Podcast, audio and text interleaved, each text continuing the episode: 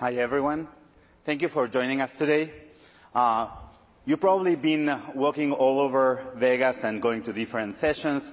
Uh, so please sit back and relax as we go from zero to 100 million records per second.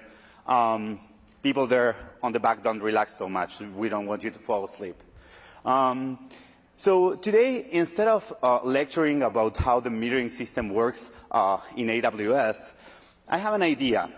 What we can do is something different. We will build a data processing system together with you. My name is Diego Macadar, and I'm here with Michael Ford. We are part of the metering and build generation team uh, within the Commerce platform in AWS. Uh, the metering team basically collects all the usage that you use uh, daily in AWS through all the services, and we aggregate that information and start the billing process from there. So many of you probably back in your um, offices build and maintain data processing systems. And we know from our own experience that dealing with data can be really difficult um, especially when this data is growing all the time. So to build this architecture with you, we will explore some tools and techniques to deal with exponential growth of data. we will go through this with you together. For this architecture today, we will use a real example here for Las Vegas. Let's solve a real problem. So as you can see, there's many lights in Vegas. All the hotels and casinos and stadiums have uh, uh, lights all over. From some research, there's, there's 15,000 miles of neon lights in Vegas. And only in Fremont Street, you can find 12, 12 million light bulbs. So the problem that we want to solve today is by using smart socket technology, we want to gather the information of the lights and build a system to analyze what's going on there and provide orders for those lights so those get, get provisioned. So the information will flow from the smart sockets into our system and will generate aggregated information into the ordering systems. So this will basically improve the overall lighting experience in Vegas and also will reduce the cost and logistics of it. One thing that we need to consider here is that there's many lights in Vegas, and we need to make sure that we're not over-provisioning or under-provisioning these lights. If we over-provision the lights, what happens is that we will need to store those lights and really have a complex logistic model in order to send them to the right places. If we under-provision the lights, all the, the nice signs that you see all over Vegas will have black spots in it. So that takes me to the next thing, which is having three principles for this architecture. The number one will be that we need to be 100% accurate. We don't want to remember to under provision or over provision lights. And in order to do this, we need to have once and only once guarantee, meaning that any message that we get from the light sockets will be processed only once. It will not be duplicated or dropped. And another thing that we would want to accomplish in this architecture is that we want idempotent processing, meaning that any message that we get from these light sockets will be processed the same way any time that we process the message. Another thing, there's always new casinos, new hotels opening here, so we want to be horizontally scalable. We want to have loosely coupled components so we can grow any of, these components eh, without having to impact the whole system. And of course we want elasticity. We don't want to actually be operating these systems and having to be um, operationally working on that. So that takes me to the third part, that is basically that we want to focus on the business. We want to focus on the business and not having to context switch between operations and development. We want to make sure that this business is actually the one that we are focusing on. So we want to be operationally excellent. In AWS, we have an, a culture of oper operational excellence, and we want to use managed frameworks for this. So something that we will do today is we will explore these tools and techniques in detail on how to, we can improve the usage of that in order to, to grow this data from zero to 100 million records per second. So now that we have the idea, let's start to define this architecture. And by defining this architecture, I will basically show what components we will be working with. We will start collecting the information from the light bulbs uh, into our system. Then we will transform this information. If you think about this, this, these uh, uh, smart sockets will be basically metering the information that it's uh, being sent through the lights, and we need to transform that into a more human readable um, uh, format for the analytics that we will do, and also for the aggregation, we will need to process that information. So we'll be, we will need to transform the information, and we'll go more into detail uh, later. We'll analyze the information that we have, providing real-time analytics for our customers. So everything that's happening on the system, we want to make it visible for external customers. Then we will aggregate this, this, information, and the reason for the aggregation, basically, and again, we will go into more into details later, is that we want to not to create very, very small orders all, all the time, but we actually want to have meaningful orders. And for this architecture, we will define a daily um, order. And then at the end of this pipeline, what we will do is deliver this information into the systems or make it available for the systems to consume it. Some other things that we need to consider on the architecture is one thing, it's the global data. And by global data, I mean this data that will be flowing through the system. We will have data in each one of these components, but we also need to consider this global data on how to manage it. And the other thing within this global data is that we need to understand what's the state of this data. And we spoke before about idempotency and how I will know what's the stage of this data so I can replay it if it fails and move it forward through the pipeline. Last but not least, we said that we want to be 100% accurate. And to be 100% accurate, we don't need to just architect the things around that, but also we need to verify it by auditing the information that we're uh, coming with.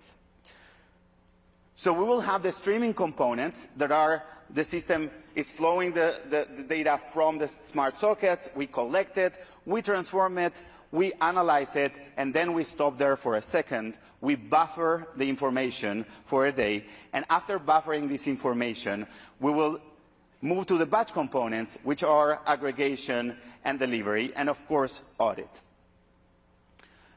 So we spoke up to now about three logical entities that we will go through the presentation. Data, state, and compute. So now that we have the problem defined, Let's start together building this architecture, and we will start with the data part. And specifically, let's start with global data here. So Mike, what options do we have for managing global data in this system? I think before we talk about picking a solution for our global data or the data that's going to be shared across our systems, we need to talk about how we're going to manage that data. And first of all, all of our global data, or all the data that's stored that's going to be used across our systems, must be immutable. And the reason that we do this is for two primary reasons. One, auditability, so that we know what actions were performed at any given uh, processing. And secondly, for the replayability that Diego spoke about before. If we need to retry any of our logic, we can just replay it through our system, and we don't have to worry about cleaning up artifacts. The second thing we need to look at performance bottlenecks that we might get in any solution that we choose. Let's talk about DynamoDB, for instance, where we need to pick a partition and need to worry about the IOPS, or for Amazon's RDS, where we might we need to worry about uh, I/O.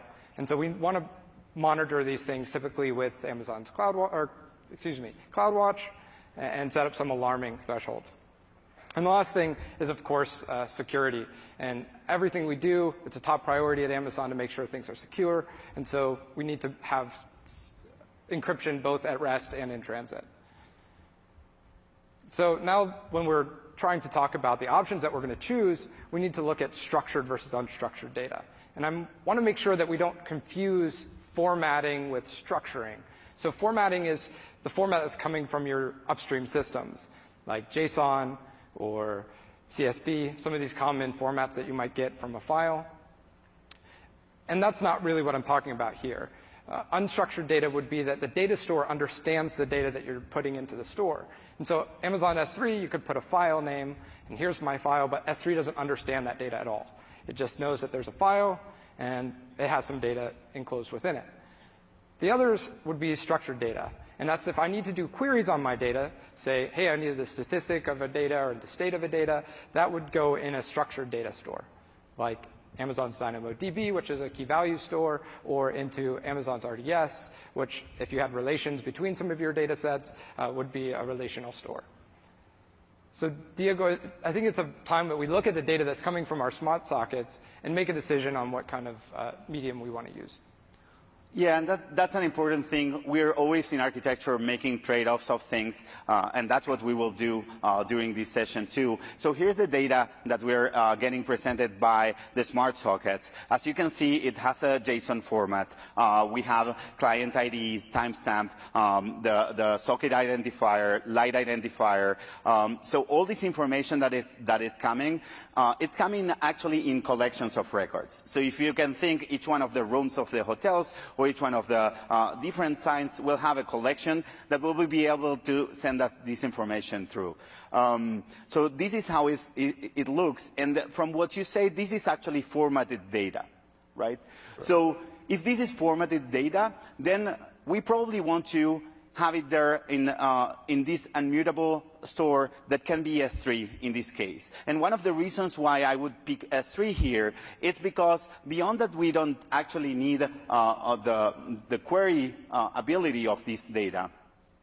We actually want to reduce the cost too. And this will be a lot of data. If you think about any event that happens to any light in all Las Vegas, it will really create millions of records per second.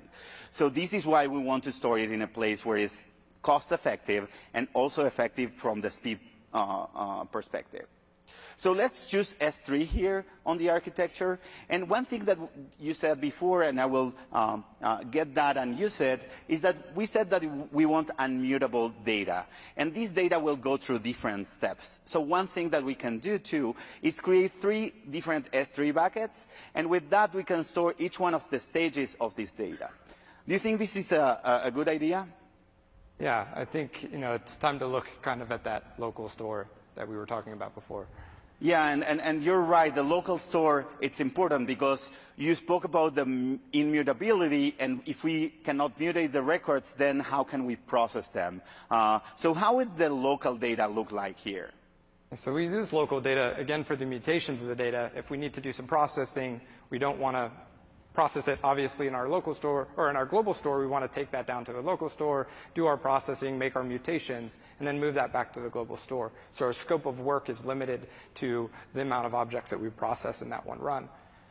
And so this is where we do our mutations of data. Another reason we'd use a local store is really for caching data, optimizations. And so if you could think about a map that we'd have to change our client identifier to something that's human readable, as Diego spoke about before, we wouldn't want to continuously grab that map from uh, a global store, we'd want to pull that into a local store and then do some checking between some synchronization between the local store and the, global store to make sure that they're in sync. But we have the optimization of only looking locally.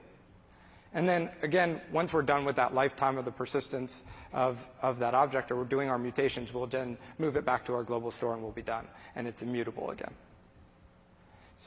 I think we should look at, you know, how this local data is transformed in the system that we're designing.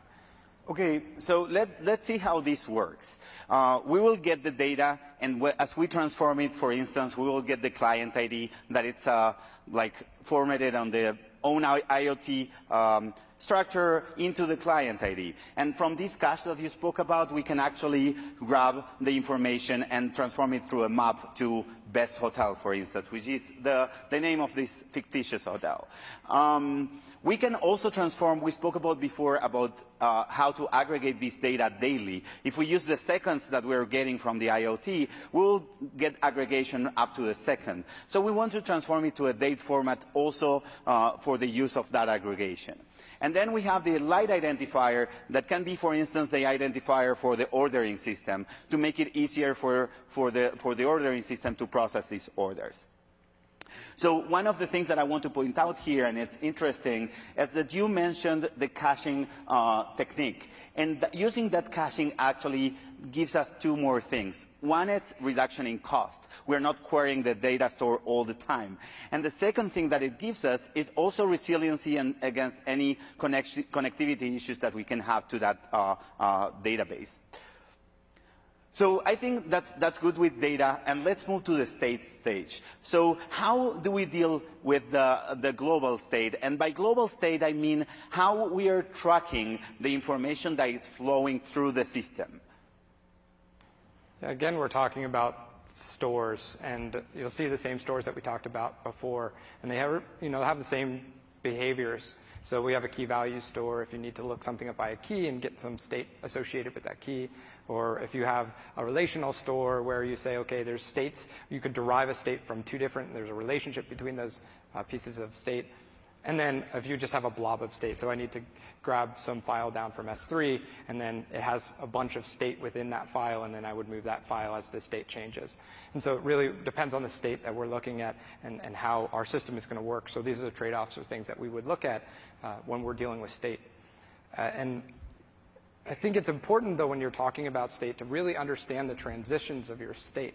You know, are, are you making the state machine that's overly complicated because you're going to have to deal with all of these state transitions?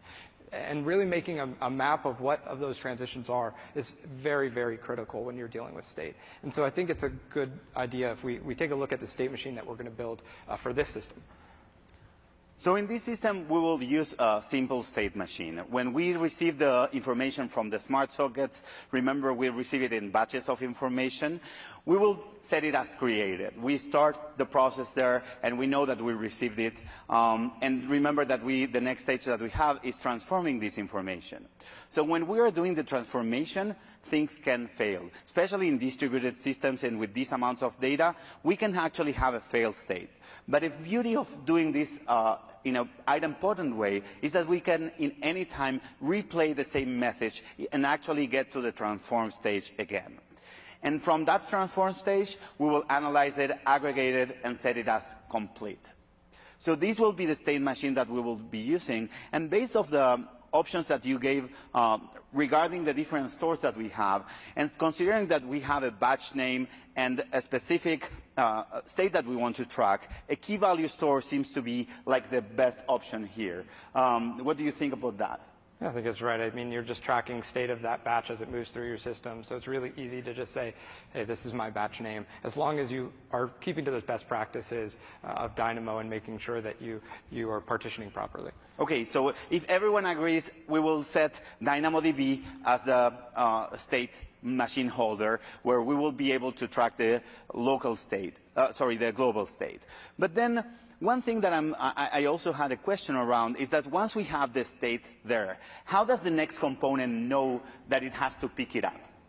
Yeah, so I mean, especially if we're going to use DynamoDB here, we could do large table scans, and if you can imagine the amount of volume that we'd get from all these lights, it, it's not really going to be scalable. We'd have to do huge scans and look for filtering on, on failed state. We wouldn't want to do that. We want to be very explicit in the amount of work that we're going to be doing from our downstream systems. So typically, we could send that data directly to uh, the downstream system, but again, if we talk directly to those downstream systems, we couple those systems together. And typically, in, in, the behavior of two independent systems is they scale differently.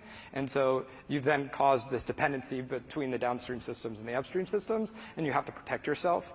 Uh, and so you'll have some buffer, and you have buffer overrun problems. And so we don't couple systems like that. Typically, we'll take a channel that is in between that can grow elastically. Uh, you know, typically with a queuing system that you could directly share that state, and it has its own uh, explicit amount of work that it needs to get done. Okay, so for queuing systems uh, in AWS, we have uh, Amazon SQS uh, used, um, or, or, we also have Amazon Kinesis. So what are the trade-offs between those two here? Yeah, I think we've been going through a lot of trade-offs, and it's really about picking attributes that you need to make trade-offs in. And in this system, we've picked three here, uh, ordering, locality, and delivery. And by ordering, I mean, am I going to get those messages in the same order every single time? For locality, is the same logical consumer going to get that message? And for delivery, is there possibilities that I get that same message twice? And so for Amazon's SQS, we are not ordered. It is not localized, and it's at least once delivery, which is very common with a queuing system, a distributed queuing system. And then in Amazon's Kinesis, it's strictly ordered, and it has locality, so the same logical consumer will get that same message. And it's, again, at least once processing. Okay, so we, we spoke before on the three principles for this architecture about idempotency.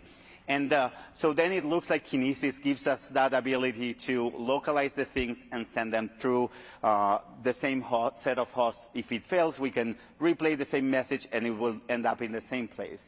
But one thing that I'm worried about is that you're mentioning here that both of these options have at least one processing, meaning that if I have a record, I know that I will get it, but I might get it duplicated. So how can we deal with that uh, in this case? Typically, you'd build your own deduplication strategy. If, they're not guaranteeing uh, once and only once processing, you have to have some way to deduplicate those messages. And typically, you pick a, key that you can say, if I've seen this key before, if I have, then I can deduplicate that particular message out. And if I haven't, then I'll accept that message as, as valid work. Uh, and the nice thing about having locality is we can change the scope of data that we're looking at down, to the consumer that's getting that message. And so we don't have to have it across our entire distributed set of workers. We have it just to the consumer that's consuming that queue. So it gains uh, some optimizations there as well. Okay, so that looks like a, good idea. Let's use Kinesis, and let me see if I'm understanding correctly. What will happen with Kinesis is that every hotel that is sending me the lights will go to a different partition. So as we get the information from the light sockets, we will move it through the transform, and then it will end up going through this channel for uh, the next stage, uh, which will be the, analysis here. But one thing I'm noticing here uh, on this graph is that we probably have hotels that are way larger than others. So how can we actually make the best use of the resources that we have instead of having the hotel one going all to one partition and the hotel two with few messages for partition number two? I think it's first of all, we should mention the fact that Kinesis utilizes shards, which are groups of partitions. So if you think that a partition gets hot, they have no way to distribute that load. So you need to be very careful in how uh, many partitions that you're going to choose. And you can do this by adding entropy to the partition uh, that you're, you're selecting, your partition key. And so you pick a, an attribute like hotel identifier as the partition key, and then to add that entropy, you take a hashing function on the entity of work that you're doing, and then modulus the partition key size that you've selected. And you can select the partition key size based off of the amount of data that you're getting from that hotel. And it's important that we think about how that's going to change over time because hotels are going to get larger, some will shut down, and so we want to be able to change those partition key sizes.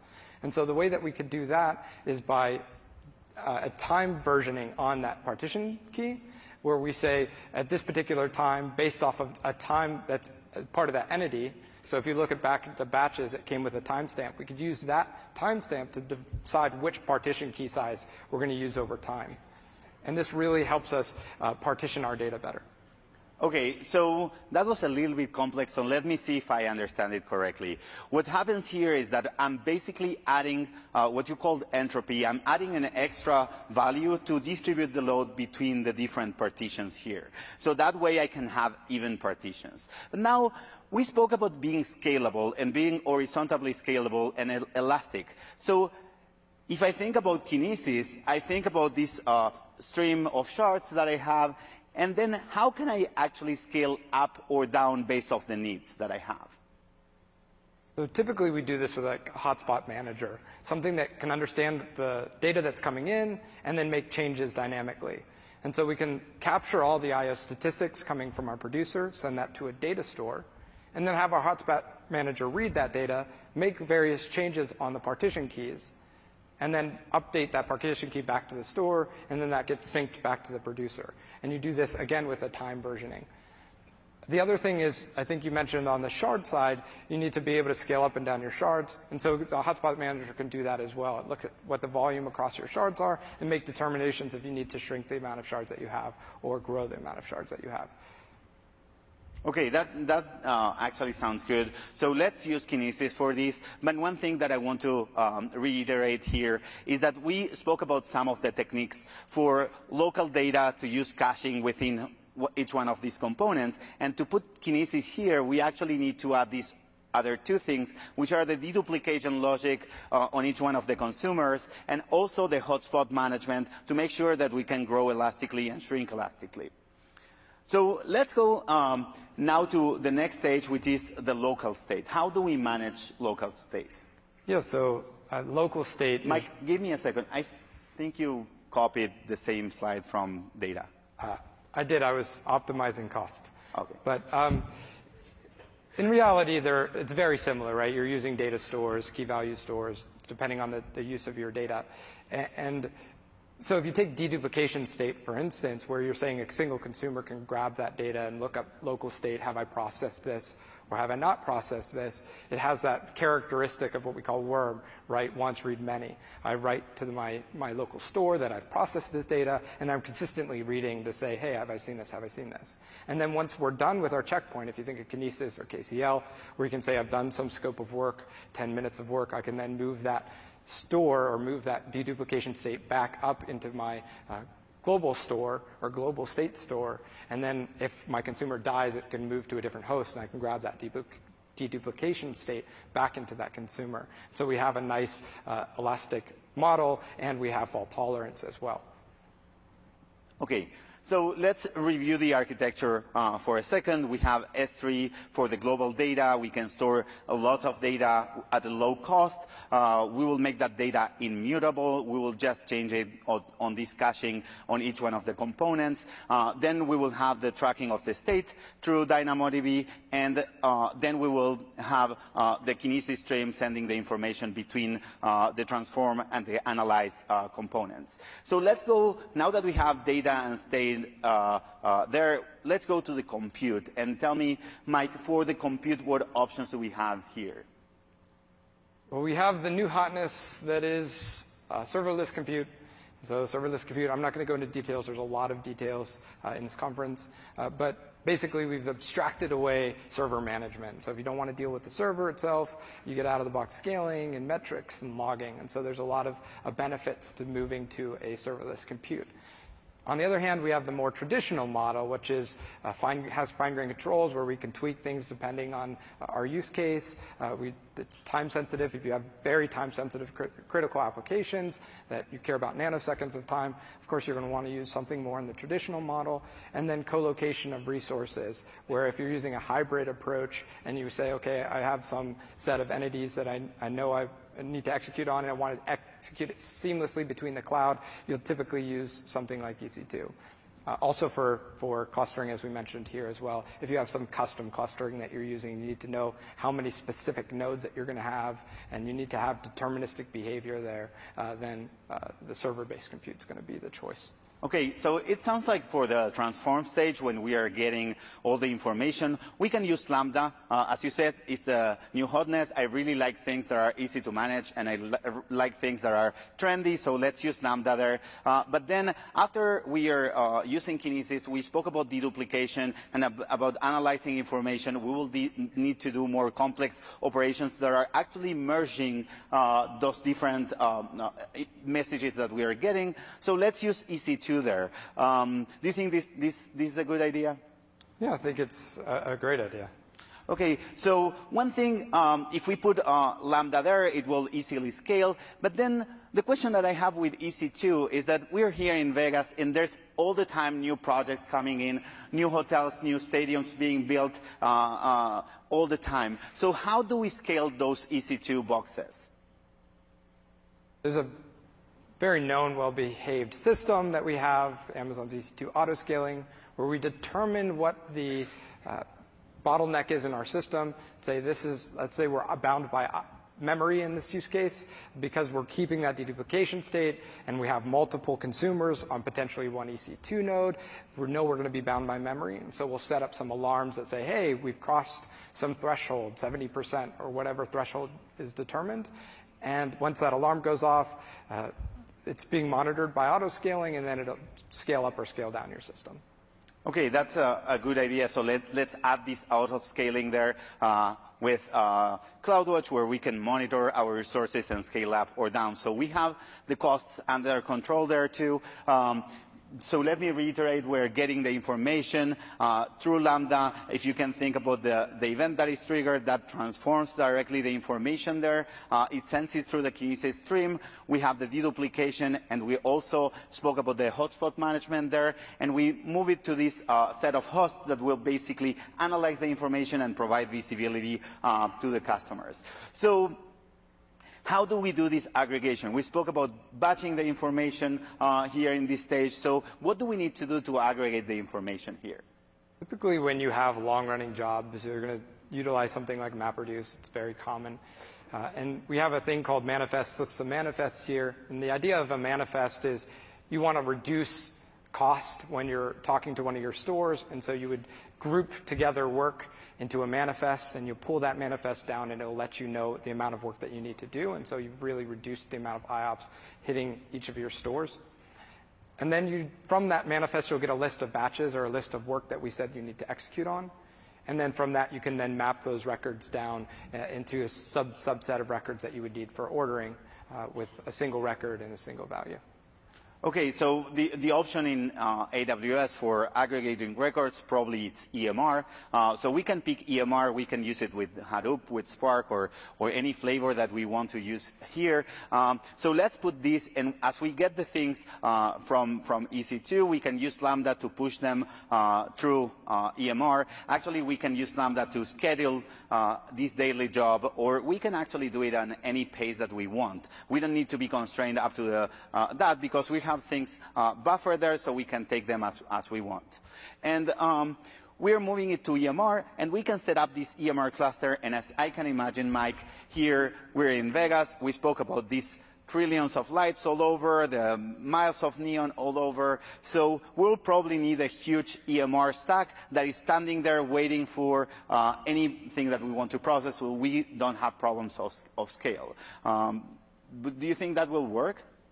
I really hope we don't design systems like that. Uh, we can, it'll work, uh, but we're really underutilizing these huge clusters because we have periodic jobs. Hotels are not the same size, and if we're using just the hotel, to, this is the data that we need to utilize. We're going to have way more uh, nodes that we need, way more MapReduce tasks. So we want to really optimize that. And, we can do that by, knowing the amount of backlog that we have or the amount of data that we have, and then making intelligent decisions on managing those clusters. And so if you can imagine a cluster manager that knows the amount of work that's going to be executed, the node times that they're going to be executed, it could stand up and tear down clusters for you before that job execution happens. And so you have this cluster manager that's consistently reading the backlog of work that's going to be executed on, and then it'll stand up clusters so the bootstrap time, you don't have to pay for that bootstrap time when you're trying to execute your jobs.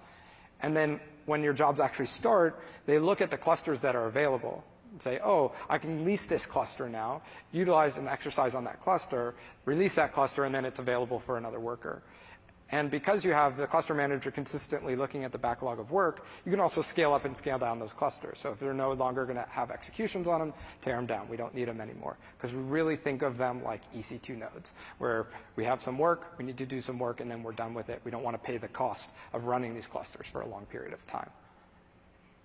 Okay, so uh, for now, how this looks is we get the information from the sockets on all these hotels. Uh, we get it through Lambda. We put it also in S3 there. Uh, we transform it, and we pass it through Kinesis. Uh, when we pass it through Kinesis, I want to reiterate the, tools that, or the techniques that we are using here, which are the deduplication and the hotspot management.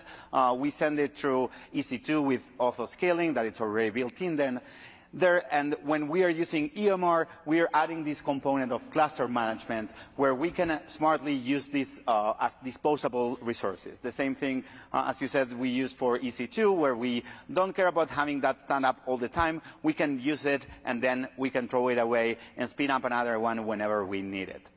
So that gives us a, full picture of our processing pipeline, and now we need to actually communicate with the exterior. We need to communicate with the hotels and with the ordering systems that we might have. So what options do we have there for communicating with the external systems?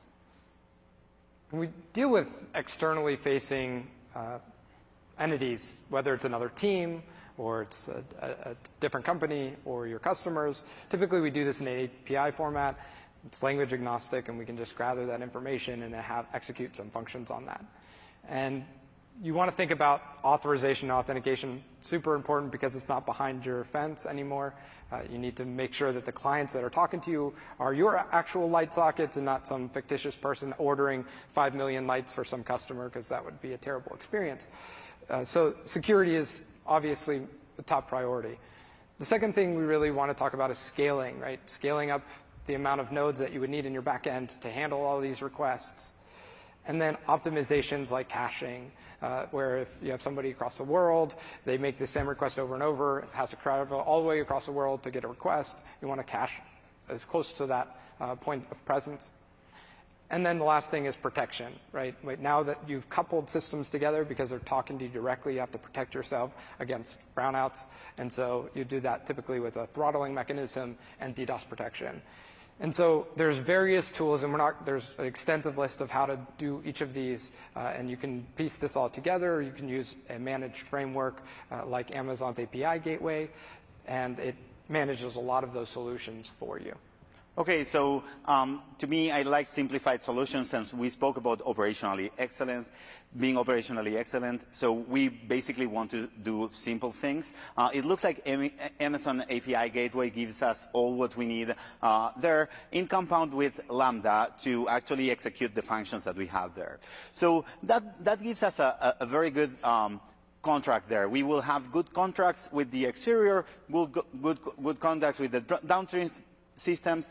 And then with these good contracts, we can actually uh, scale up or down internally in our, our pipeline, and it will be uh, something that will feel completely smooth for, for uh, these external systems.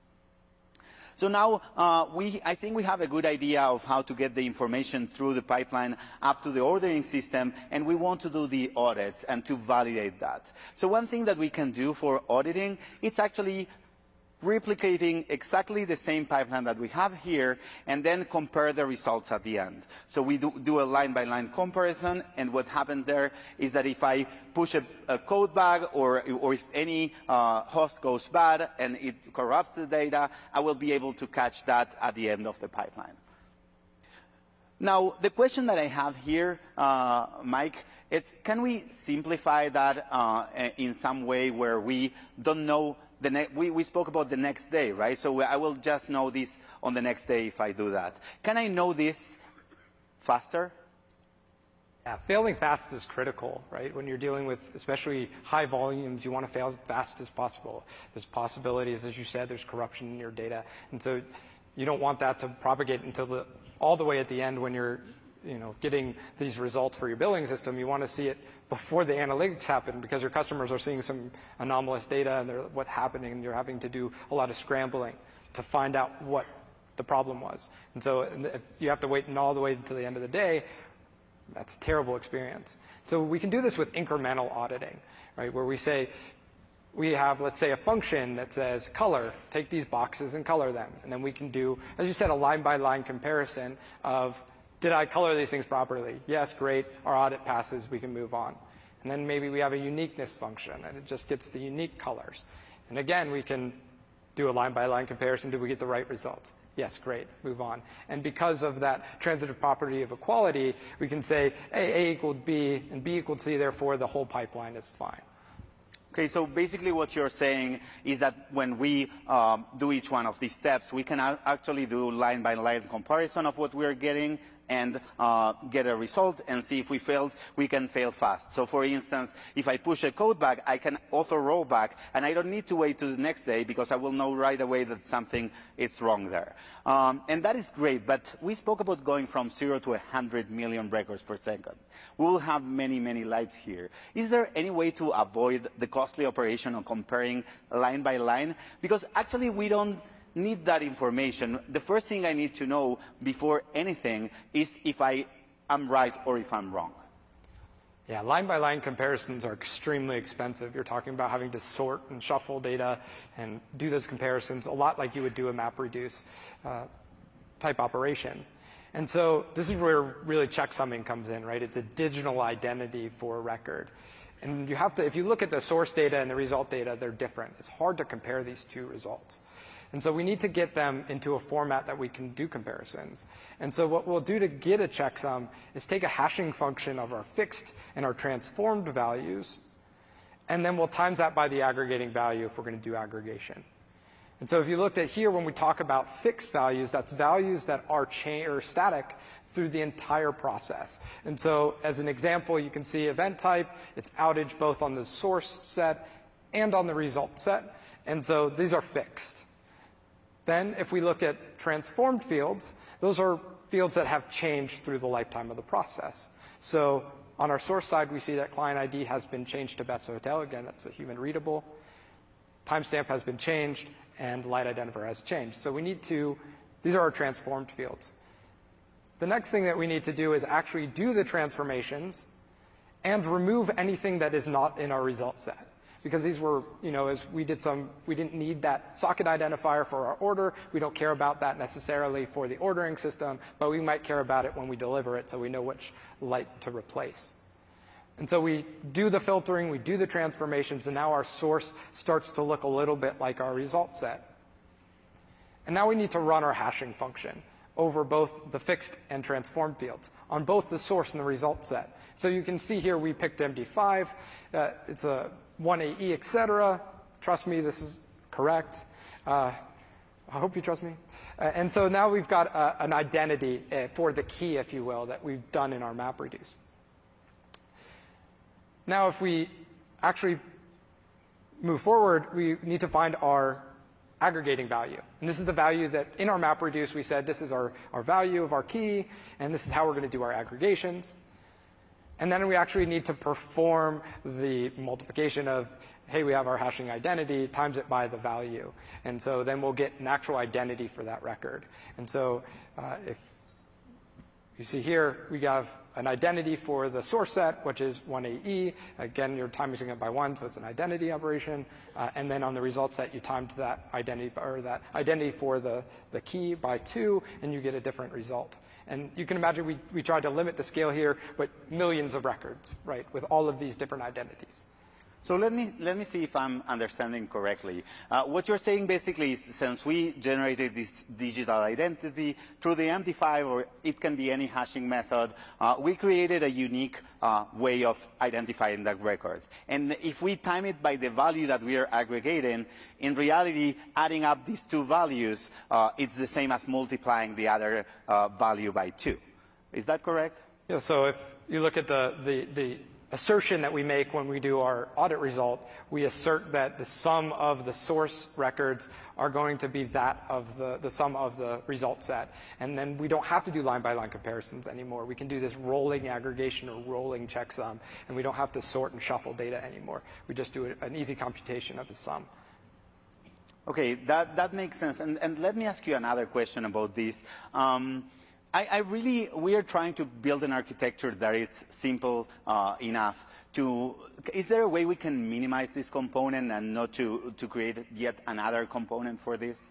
Yeah, we can definitely do these in line. So typically we'd perform whatever operations, and if you think of them as metadata identifiers for that record, you could carry that through your system and just consistently check, hey, did I do the right thing? Did I do the right thing? Did I do the right thing? And you're consistently auditing your data as you're processing it. And so you get a nice quick failure if something was to go wrong where an intern at 3 a.m. decided to push a code change and you're like, oh my God, you know, you're not struggling to, to find out what happened. It just fails. And, and then we can recover from there or roll back. Okay, that, that sounds like a good uh, story for auditing. Let me um, review this architecture uh, together. So uh, we will get information from the smart sockets. We can get as many information as we want uh, through this uh, contract that we defined with the smart sockets. Um, we will get it through API gateway. We'll have their authentication, authorization, uh, DDoS control, anything protecting us from the exterior, and also caching of the information. Uh, with Lambda, we will be able to actually get these events and transform them as we need, uh, and we spoke about here about uh, the human readable and things for, for the aggregation, but basically we can do any type of transformation of that individual record. Um, we're persisting this in S3, and as we go along the pipeline, we will do these incremental auditings that are built in line with our processes and we will use Kinesis as the transport layer with uh, these two techniques that uh, everyone can take home, which is deduplicating the information if we want to make sure that we are doing once and only once processing, um, and also the spot management or hotspot management, where we can actually uh, see what's going on on the shards, see what's going on on the partitions, and we can scale up or down the Kinesis stream based off that. Um, then uh, from there, we will uh, get with Lambda to EMR, where we will use here the growth manager. Uh, as we uh, use the growth manager, we will be able to elastically scale uh, up or down uh, also the EMR clusters, and then we will move this information to the delivery part, always keeping the global track of what's going on, and with the capacity of replaying if we need it. so if we see that anything failed, we can replay it again, and it will go through the same process. And uh, another interesting thing there is that we don't have even possibility of duplicates because if we replay through that deduplication, and since this is idempotent, we're again deduplicating that information. So any possible fail, we're reducing it to uh, basically doing it on the right way. Uh, does that make sense? Yeah, I mean, we've really reduced our operational footprint here, where at any point in time, if there's a failure, we're safe to rerun, and we don't have to have these really long SOPs about, you know, configure this this way or drop this table, which I hope never happens. Um, and, and, so it's, it's really easy for the operator to hit rerun and, and, and we're good to go. And we don't have to focus on operations all the time. We can focus on the development or the new ideas that we have. And again, there's a lot of implementation details that obviously we didn't cover for, we only have an hour, but you know, it's, it's very crucial that we, we look at our pipelines and we have these uh, best practices, if you will, on both our data, our compute, and, and then our, our state. And in, in our team specifically, these uh, techniques and these tools, and also the fact that we started moving to manage frameworks that we, we don't have to be heavily operational when we grow, it allowed us to really focus on the business. And that is something that we all want to achieve in our own companies. We want to focus on the business and not be operating the systems all the time. So I think we did it. Thank you very much, everyone. Um, we will be here for any questions that you might have um, uh, down the stage. So, so uh, please spend uh, any time that you want with us to, to respond to questions. Mike can, can answer questions. And thank you especially here to Ankit. Uh, he's part of our team and he also helped a lot with the presentation here. So uh, he's also available if, if you have any, any other questions. So thank you very much, and uh, please don't forget to complete your evaluations.